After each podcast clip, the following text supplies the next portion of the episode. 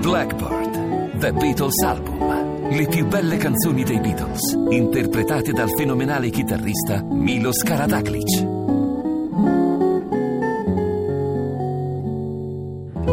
Yesterday, Come Together, Michelle e molte altre in nuovi arrangiamenti per un CD straordinario. Milos Karadaklic, The Beatles Album, nei migliori negozi e in digitale.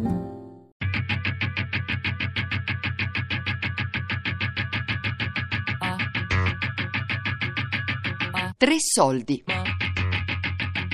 Perdonami. Esperienze di giustizia riparativa in contesti di violenza scolastica. Di Davide Tosco. Dammi i soldi che te li ridò, sì, fidati. Mai più rivisti in vita mia. Tu non sai niente. Stava sempre da solo per i fatti suoi. Ad un certo punto si era messo a parlare con un albero e tutti lo prendevano in giro, gli tiravano i sassolini. Eh, la faccia era piena di lividi. Gli hanno messo la testa dentro al cesso, no? E poi hanno tirato l'acqua. Poi gi- giravano coltelli, quelle robe lì. La gente sente il bisogno di farsi sentire più forte in confronto agli altri. C'era una specie di complesso mafioso tra i ragazzi. Questi atti di violenza li rendono, non so, speciali. C'è qualcun altro appunto che vuole raccontarci cosa sta succedendo? e perché- Facci capire che cosa hai, che cosa hai nel- in testa e nel cuore. Ho il dovere di chiedere scusa che ovviamente non è un dovere imposto, è una cosa che mi sento di dover fare. Cioè io la metto l'anno scorso magari faccio certe cose per odio oppure per non so Ma per perché fast- odio, fastidio. scusa, eh? No, Perché io lo definisco odio, sinceramente non saprei neanche come definirlo, proprio Odiare significa avere un nemico di fronte e pensare alla sua morte. Non ho mai sentito che lui ha disprezzato una- un compagno, un amico. Brava signora, ha detto disprezzato. Disprezzato è un termine, termine giusto. Il disprezzo è la cosa peggiore che si possa dare a un'altra persona. Suo figlio è un ragazzo estremamente intelligente, ma proprio perché è intelligente ha questa capacità di accentrare su di sé magari gli altri, ragione di più, deve fare più attenzione. La maggior parte delle volte facciamo in modo che siano loro a parlare alle vittime e eventualmente anche a chiedere scusa, se, se ce la fanno, cioè devono sentirselo. Possono, possono arrivare a chiedere scusa oppure possono manifestare una riflessione su quello che è stata l'esperienza che loro hanno vissuto. Mi dispiace, non è che sono un animale che dico non mi dispiace, non mi frega niente. Lo dici come impegno di fronte a tua mamma, di fronte ai tuoi compagni, di fronte ad altri genitori. Io mi sento di chiedere scusa a queste due mamme. Scusate se Gli chiediamo veramente scusa, però devono capire pure cosa fanno verso quelli più piccoli. Speriamo che l'hanno capito. Quello che abbiamo fatto è stato sbagliato e sto cercando di recuperare anche con loro, cioè cercare di instaurare un rapporto migliore in classe, cercare di avere dialogo. E alla fine guardarsi in faccia e parlare, ridere e scherzare insieme in classe come dei compagni di classe. Beh, oggi successo, siamo venuti tutti qua, noi due e gli altri che hanno fatto il reato. Praticamente abbiamo parlato per circa un'ora. Eh, ci sono state le scuse di genitori e alunni. Le persone che prima mi facevano star male ora mi fanno stare meglio. Mi hanno fatto le scuse perché avranno capito. Le vittime stesse possono chiedere dei chiarimenti, perché tante volte chiedono dei chiarimenti, ma perché lo hai fatto? Che cosa ti ho fatto io di, di- così di male che- per cui tu hai avuto questa reazione?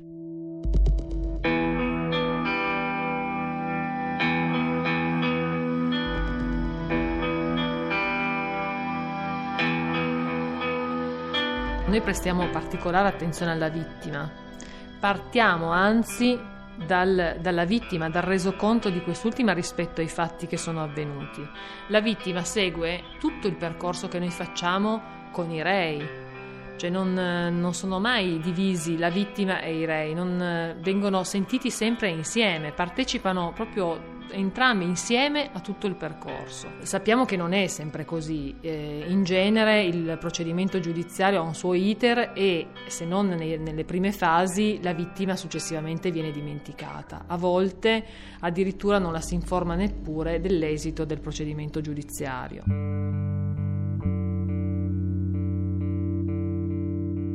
Sbagliato tutto quello che abbiamo fatto. Forse perché eravamo ancora un po' infantili, dovevamo crescere. Comunque tanto, ci ha cresciuto tanto questa esperienza. Quindi non ripeterei mai una cosa del genere, perché non serve a niente. Ti fai due risate e poi passa lì. L'altro va a casa in paranoia e tu sei tutto contento, però non va bene. Se, se oggi vedrei uno che fa quelle cose lo fermo subito. Ce lo dico proprio stai sbagliando alla grande, senza nessun rimorso.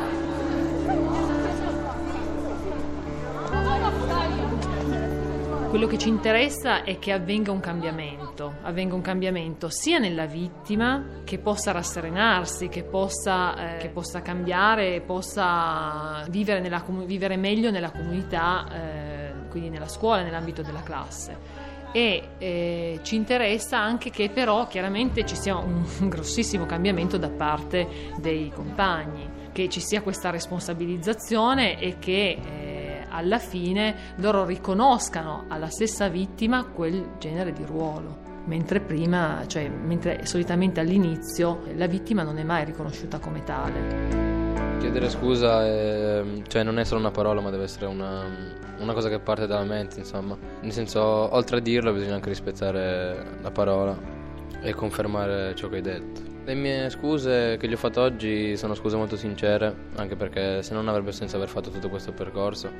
E penso che l'abbia capito perché comunque mi ha dato una buona impressione oggi. Penso di aver imparato che per una minima cosa ci si, si può rischiare molto. Cioè quello che ti insegna è a riflettere due volte prima di fare un'azione.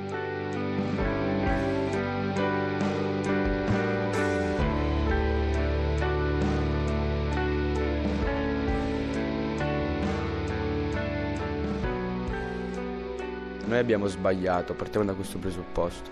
Abbiamo sbagliato e ci è stata data questa possibilità e noi abbiamo ringraziato perché abbiamo capito appunto di aver sbagliato, chiedere scusa, ma l'intento loro era mm, farci capire cosa avevamo fatto e dove avevamo sbagliato. È servita, è servita sì. Rispettare tutti quanti, questa è la cosa che mi è rimasta e mi rimarrà per sempre.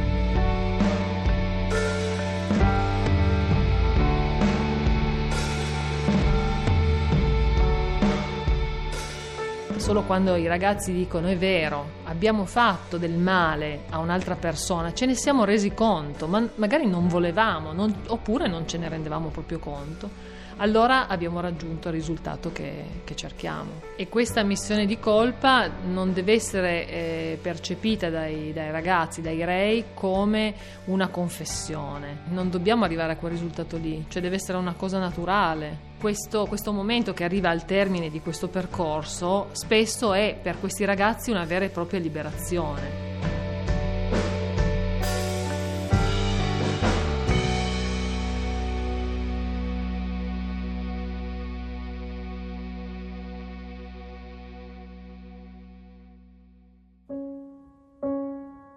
Il lavoro che il nucleo di prossimità svolge nelle scuole eh, ha portato sostanzialmente a fare in modo che il nucleo di prossimità della Polizia Municipale di Torino sia diventato il referente per la quasi totalità dei casi di disagio minorile da parte della Procura minorenni. Nell'arco dell'anno scolastico 2010-2011 il nucleo di prossimità e altri operatori formatori di, nelle scuole eh, hanno incontrato eh, 8.587 allievi suddivisi in 375 classi eh, all'interno di 117 scuole. In Italia non c'è una lunga tradizione rispetto alla, alla, giustizia riparativa nei contesti minorili. È un'esperienza di qualche decennio fa, è partita non a caso a Torino, dove si è iniziato a riflettere sulla, sull'opportunità da dare al minore che ha commesso reato di rivedere il percorso del reato e sostanzialmente fare qualcosa che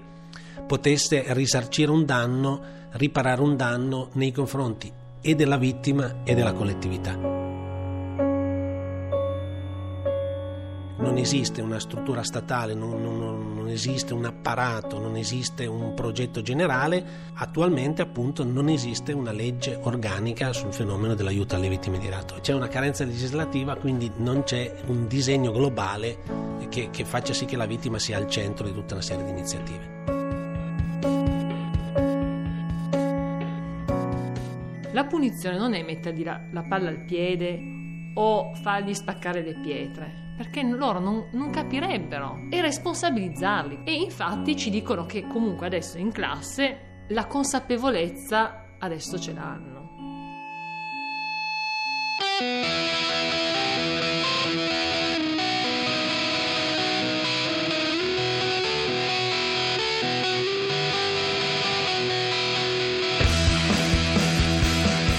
Messaggio è passato, noi ce ne siamo resi conto quando li abbiamo avuti tutti lì davanti. Facevano delle riflessioni che l'anno scorso, quando siamo andati in classe per parlare del reato che avevano compiuto, ma non si sognavano di fare. E secondo me gli dà la possibilità di vedere il mondo in, una, in un modo diverso, di vedere la parte positiva che fino allora non hanno visto.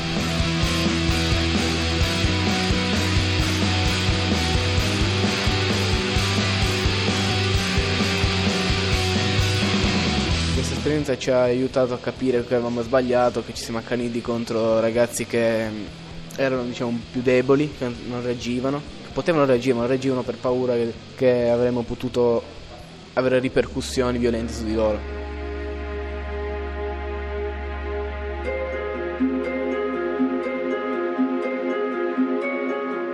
Mi ricordo una volta un ragazzino che era stato vittima di un reato proprio di violenza privata, dove era stato obbligato a fare delle azioni veramente disgustose. Poi al termine del percorso lui stesso che era timidissimo, proprio ripiegato su se stesso, in quell'occasione è venuto fuori nel vero senso della parola dicendo ai suoi due persecutori io, che non l'aveva mai detto, io non vi permetterò più di trattarmi così perché io ho già sofferto tanto e non voglio più soffrire, non ve lo permetto più. E lì è stato veramente toccante perché mi commuovo ancora adesso perché questo ragazzino veramente era cresciuto, ma anche gli altri due erano cresciuti.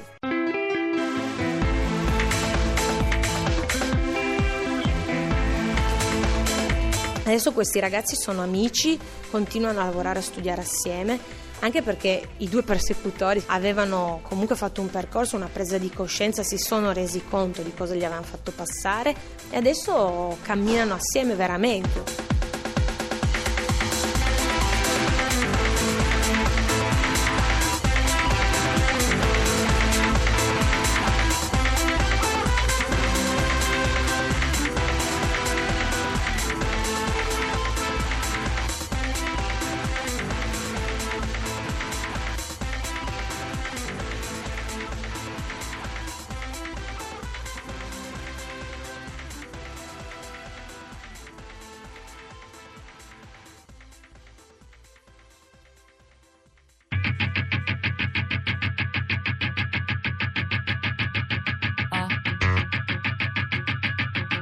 Perdonami.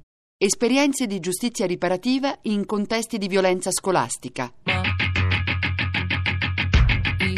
Di Davide Tosco.